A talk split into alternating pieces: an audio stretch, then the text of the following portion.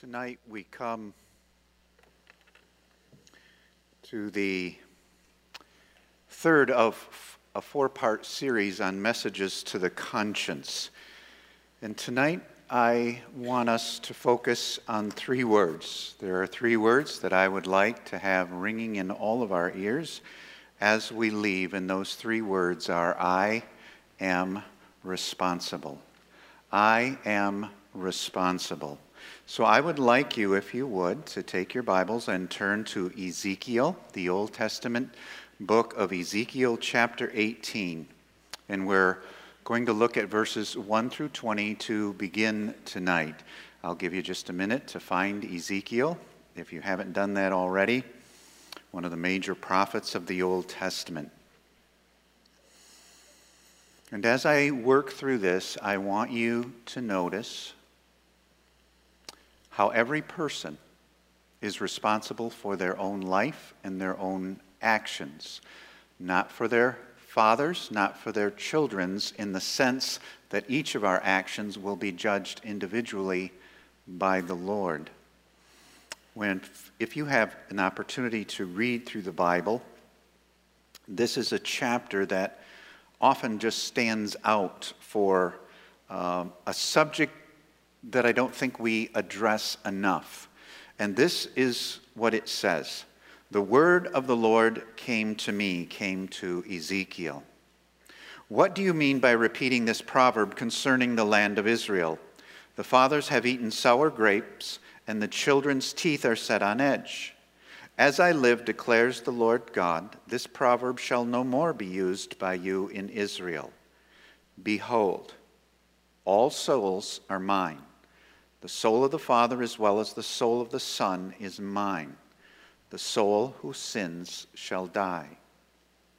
If a man is righteous and does what is just and right, if he does not eat upon the mountains or lift up his eyes to the idols of the house of Israel, does not defile his neighbor's wife or approach a woman in her time of menstrual impurity, does not oppress anyone, but restores to the debtor his pledge, commits no robbery, gives his bread to the hungry, and covers the naked with a garment, does not lend at interest or take any profit, withholds his hand from injustice, ex- executes true justice between man and man, walks in my statutes and keeps my rules by acting faithfully, he is righteous. He shall surely live, declares the Lord God. If he, this man, fathers a son who is violent, a shedder of blood, who does any of these things, though he himself did none of these things, who even eats upon the mountains, defiles his neighbor's wife, oppresses the poor and needy, commits robbery, does not restore the pledge, lifts up his eyes to the idols, commits abominations, lends at interest, and takes profit, shall he then live? He shall not live. He has done all these abominations. He shall surely die. His blood shall be upon himself. Now, suppose this man fathers a son who sees all the sins that his father has done. He sees and does not do likewise. He does not eat upon the mountains or lift up his eyes to the idols of the house of Israel, does not defile his neighbor's wife, does not oppress anyone, exacts no pledge, commits no robbery, but gives his bread to the hungry and covers the naked with a garment, withholds his hand from iniquity, takes no interest or profit, obeys my rules and walks in my statutes, he shall not die for his father's iniquity. He shall surely live. As for his father, because he practiced extortion, robbed his brother, and did what is not good among his people, behold, he shall die for his iniquity. Yet you say, Why should not the Son suffer for the iniquity of the Father? When the Son has done what is just and right, and has been careful to observe all my statutes, he shall surely live. The soul who sins shall die.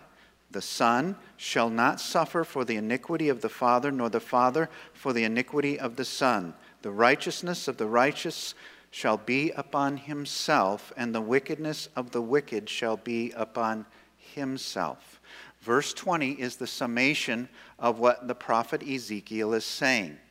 The soul who sins shall die. The Son shall not suffer for the iniquity of the Father, nor the Father suffer for the iniquity of the Son. The righteousness of the righteous shall be upon himself, and the wickedness of the wicked shall be upon himself.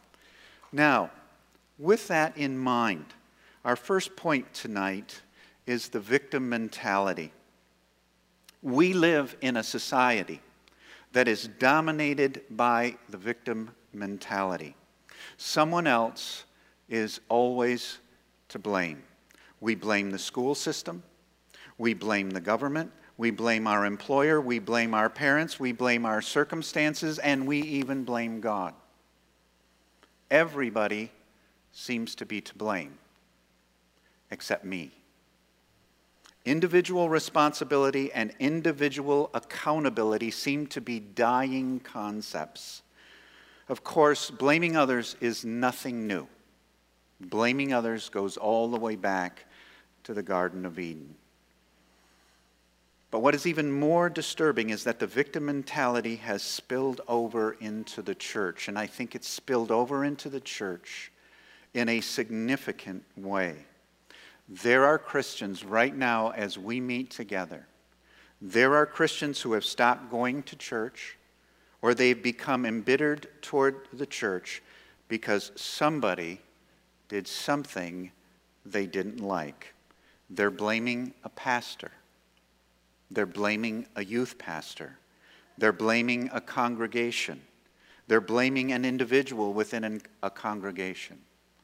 I've been on staff here at this church since 1990, and it is amazing how many times I have talked to people who have told me they're no longer going to church because of what a pastor did, because of what a youth pastor did, because of what a church did, because of what someone in that church did to them. Now, I want you to understand something very clearly tonight. I am not in any way excusing wrong actions by a church or by church leadership. I am not excusing that. Sometimes people are wounded and deeply wounded by someone in the church. It may not be right, but my point tonight is this it's never an excuse. God still expects me to continue on in my personal relationship with Him and my involvement in the body of Christ. Maybe I will end up at a different church or a different place, but I still have an individual responsibility to God, and I have a biblical responsibility to be involved in a New Testament local church. And I believe the Christian church needs to regain and recommit itself to the biblical principle of individual responsibility. Pastor Mark Dever at Capitol Hill Baptist Church in Washington, D.C., has called this age that we live in the age of non commitment. He's never seen non commitment as prevalent as it is today. Nobody wants to commit to anything. They don't want to commit to the church, they don't want to commit to any kind of long term responsibility. And I would also say that we are living in the age of non responsibility. We would rather blame someone else than take responsibility for ourselves. Some of you may have heard this before, but the great state, statesman Daniel Webster once was asked, What is the greatest question, or excuse me, what is the greatest thought you have ever had? What is the greatest thought you have ever had. And Daniel Webster said this my accountability to God. And if we understand this correctly, that is an awe inspiring responsibility that every single person in this room, me, and every one of you, is going to be individually, or is and will continue to be individually accountable to God. God has created me in such a way that I am a responsible, moral agent, and He will hold me accountable. You can count on it. Every single one of you is going to be held accountable by God for your thoughts, for your motives, for your attitudes, and for your actions. In Romans chapter 14 and verse 12, it says this So then, each of us will give an account of himself to God. So then, each of us, every single one of us, will give an account of himself to God. So, our second point tonight is individual responsibility. I want to come at this, or it's individual responsibility and my actions. My actions. And I want to look at our actions from a number of different vantage points. The first one is the most important and probably the one that we all understand the best. And that is in the area of salvation. Each person must make a decision to trust Christ or to reject Christ. Each person, every single person who has ever lived, has a responsibility either to respond to God or to reject God.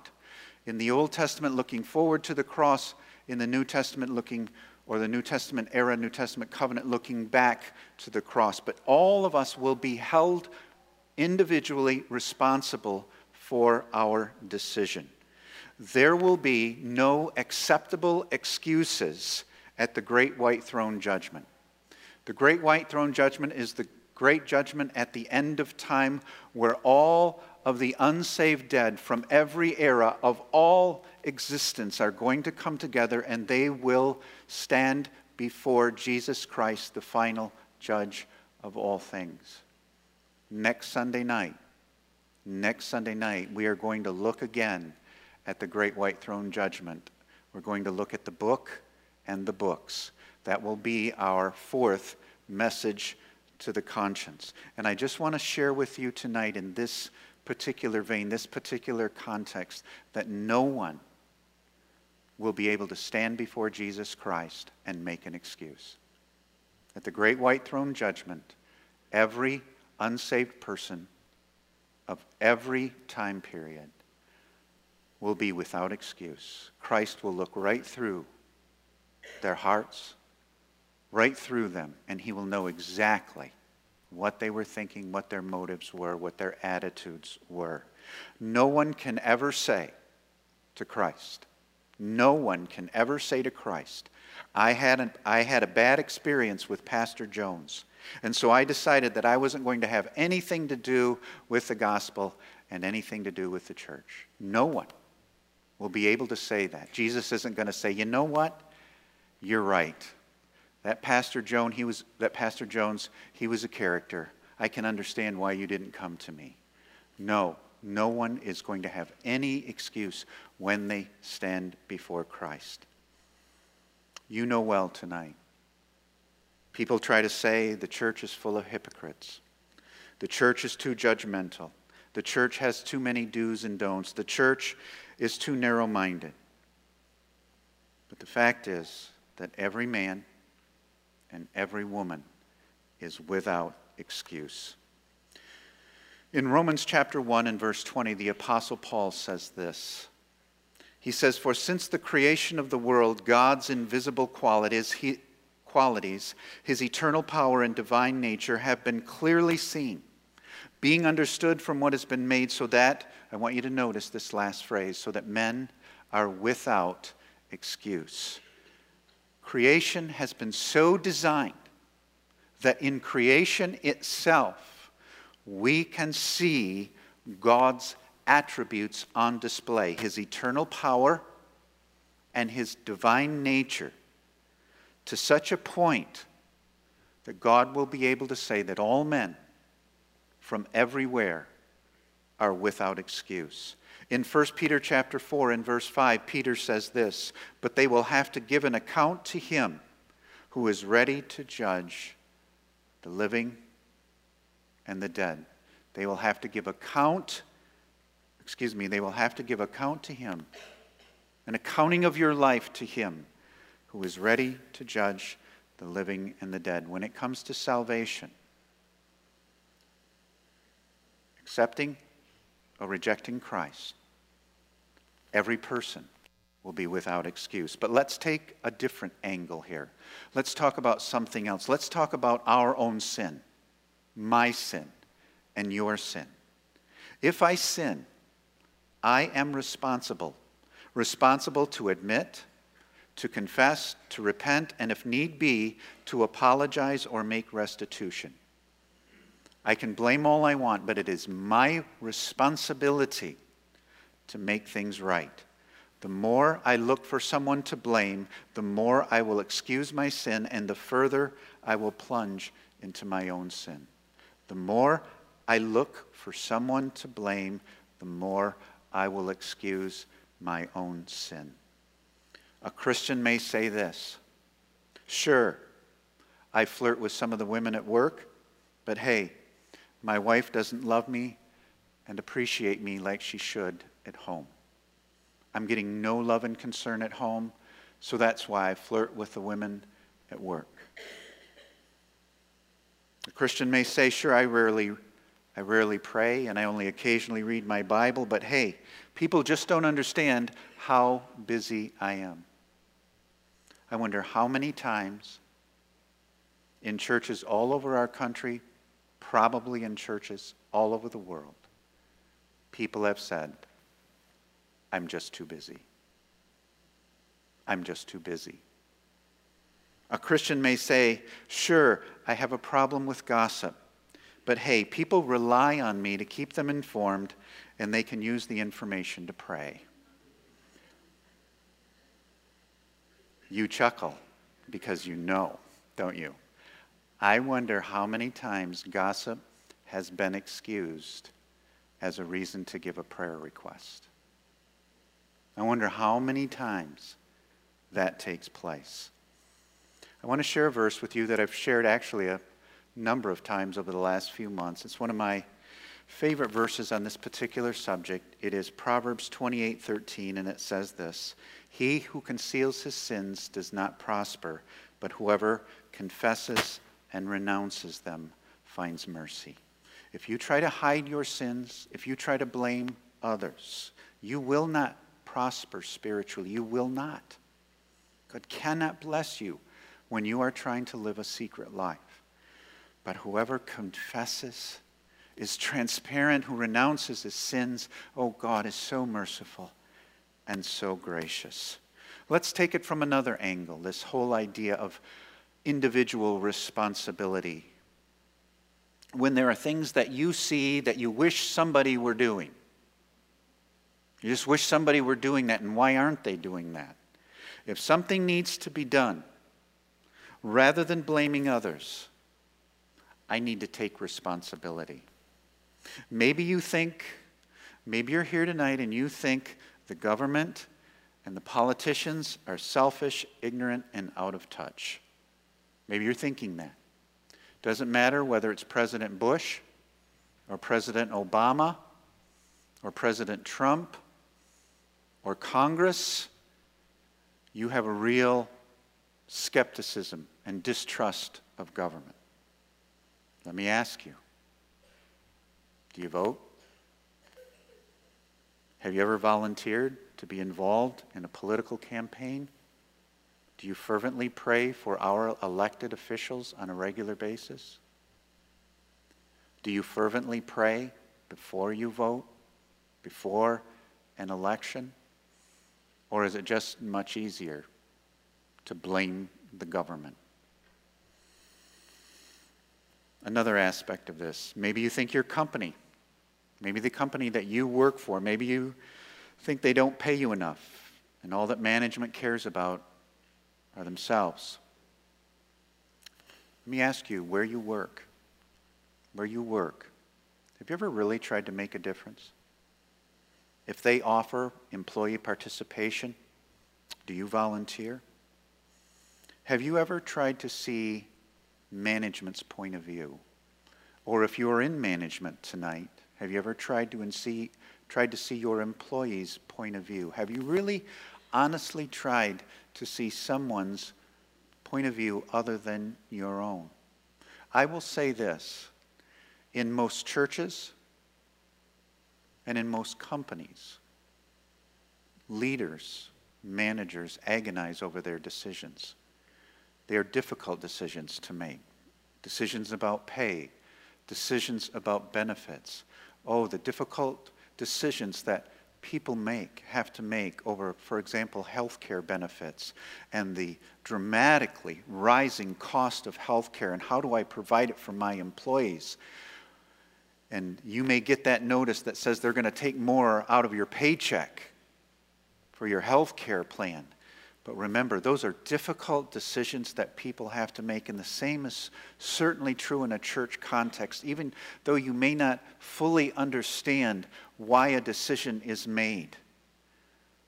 Understand that they agonize and pray about and think through those decisions in, in a good and, and healthy church, and always be willing to ask, I don't understand, can you help me to understand? Rather, being, rather than being that person who gets together with other people and complains and gripes, really try to be that person who wants to make a difference. Maybe you think there is something in your church that they aren't doing that they should be. Maybe you think your church is unfriendly. Maybe you think the church doesn't do enough for widows or shut ins and the poor. Maybe you think your church doesn't do enough for evangelism. You know what my recommendation would be to you, to me, to all of us? Lead the way. Lead the way. If you don't think, let's just use our church, maybe there are some of you from other churches here tonight, but if you don't think our church is friendly, be friendly.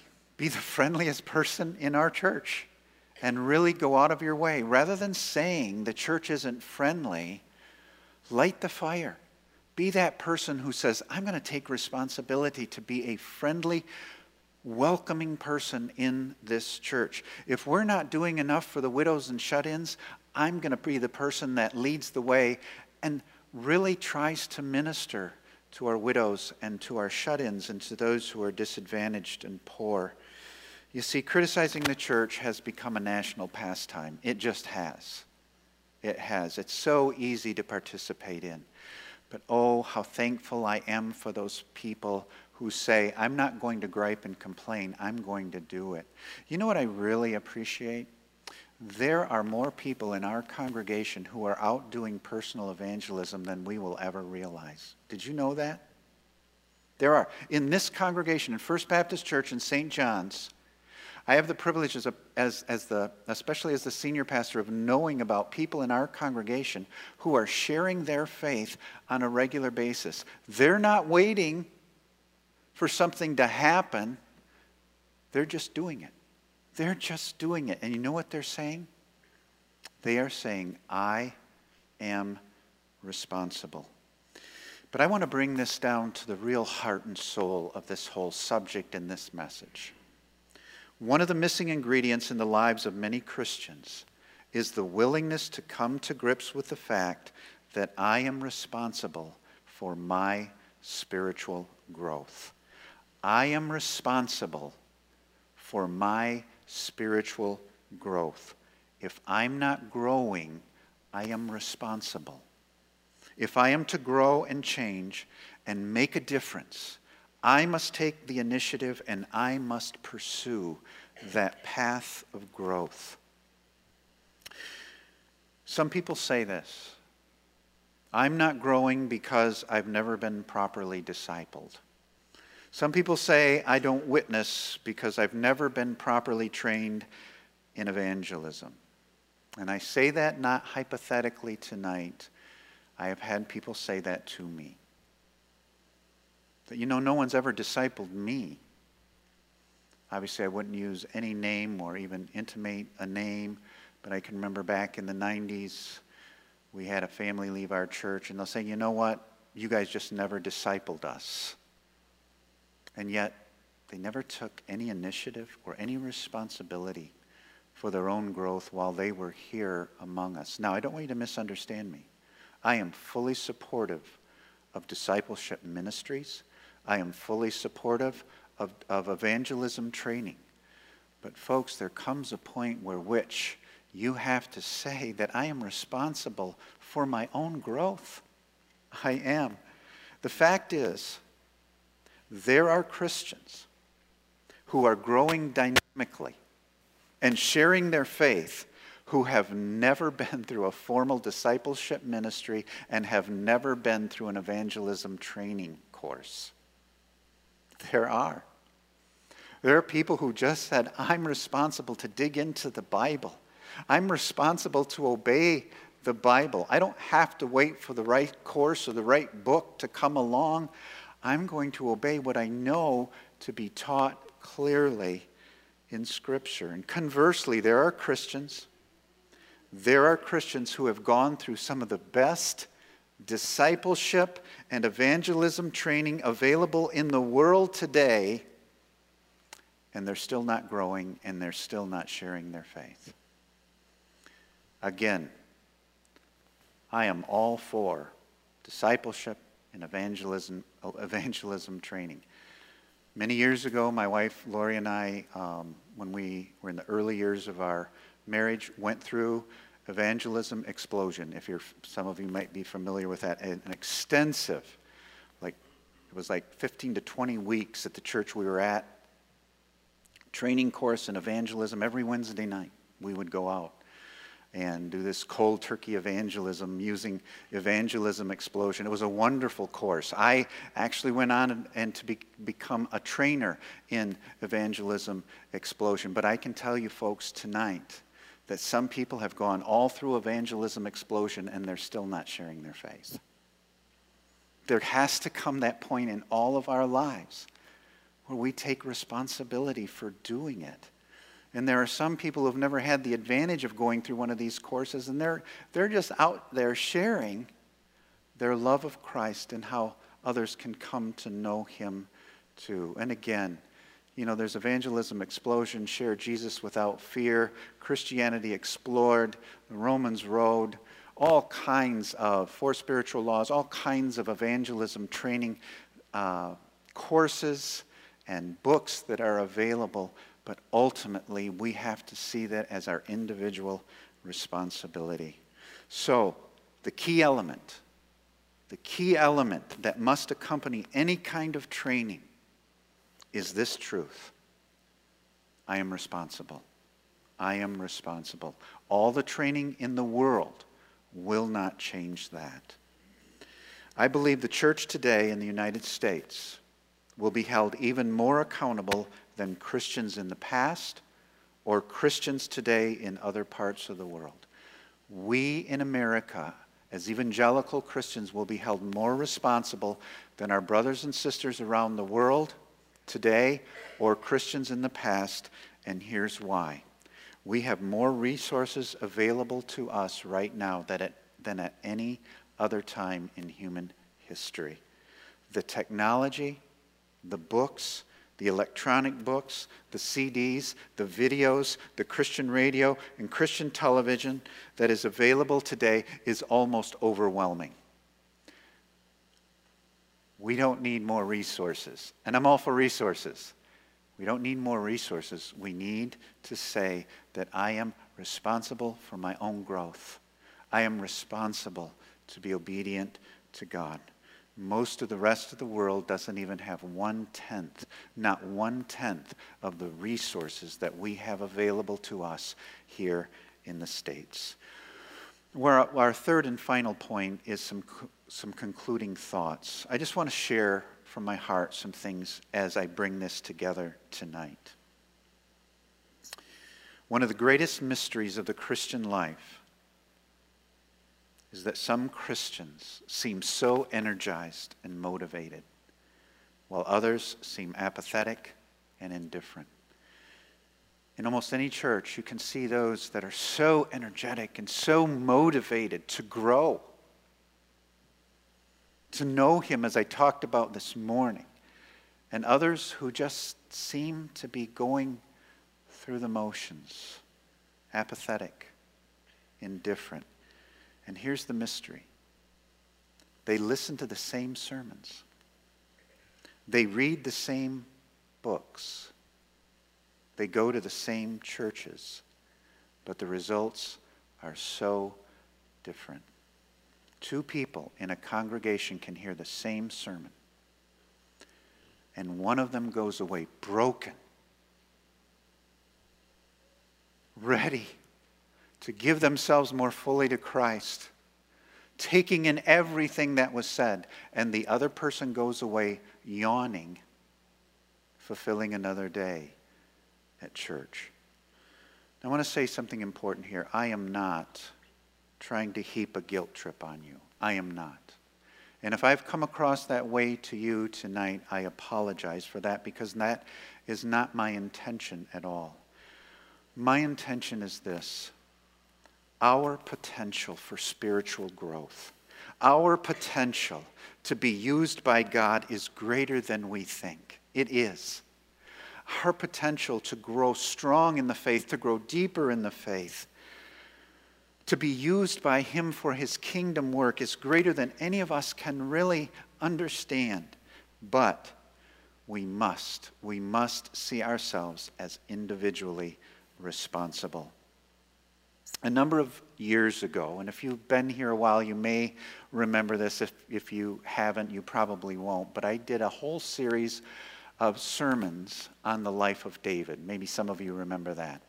And so we, I just preached through in the Old Testament the different uh, ages and times in David's life. And one of the stories that really stood out to me was a story in 1 Samuel chapter 25, and it was the story of a woman named Abigail.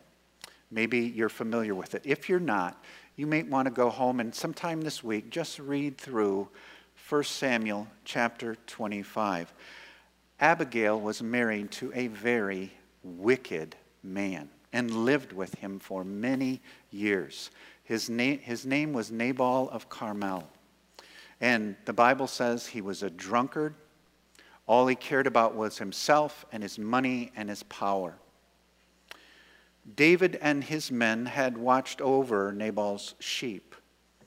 And in return, they asked if he would help them out with some food, excuse me, and provisions. And he says, No way. He says, Who's David? I don't care who David is. And refused to help him. So David and his men come to go to war with Nabal and his men. But Nabal has this godly wife named Abigail. And Abigail goes and she intercedes with David and says, David, don't do this. You don't need to have this blood on your hands. I'll make sure that you get the provisions you need. And what was amazing, David said that he was amazed. He said, Blessed be the God of Israel that you have such discretion. He found her to be a wise, discerning woman. And I've just been fascinated by that. She lived a godly life filled with inner beauty, even though she was married to an evil, selfish, and arrogant man. She didn't use her husband or her circumstances as an excuse. Somehow, some, some way in her life, she gave herself fully to the God of Israel and developed this amazing inner beauty and godly character that David recognized in her. I believe Abigail is an amazing illustration of a person who said, I am responsible for my own spiritual growth. Did you know this? You may be aware of it. Do you know that our whole United States Constitution, as it was originally drafted, is built upon the biblical principle of individual responsibility?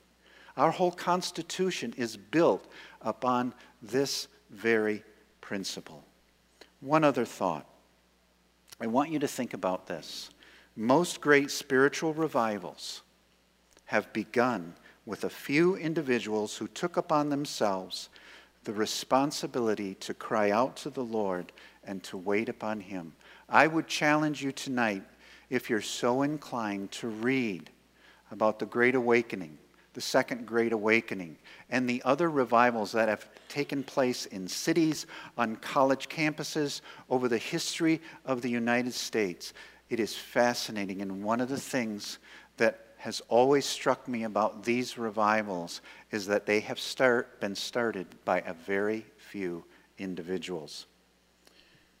I have a book right here. This is a book that I gave to our pastors and elders about a year ago. It is a book that was recommended by Mark Dever and Jamie Dunlop in their book, The Compelling Community and it's called The Power of Prayer, the New York Revival of 1858. It's an interesting read. And what's so interesting about the New York revival of 1858, it was started by one man. Started by one man who decided that he was going to pray for revival. And he would meet during the lunch hour. And you know how many people came when he first started praying for revival, even though he had put out some flyers and things? Him. Him. Didn't criticize those who weren't coming, didn't get discouraged by those who weren't coming. He began to pray. Then a few others joined him, then a few more joined him, and a great revival broke out in New York City because one man, because one man said, I am responsible. I'm not just going to talk about revival, I'm going to do something about it as an individual. In Ezekiel chapter 18 and verse 20, it says, The soul who sins shall die.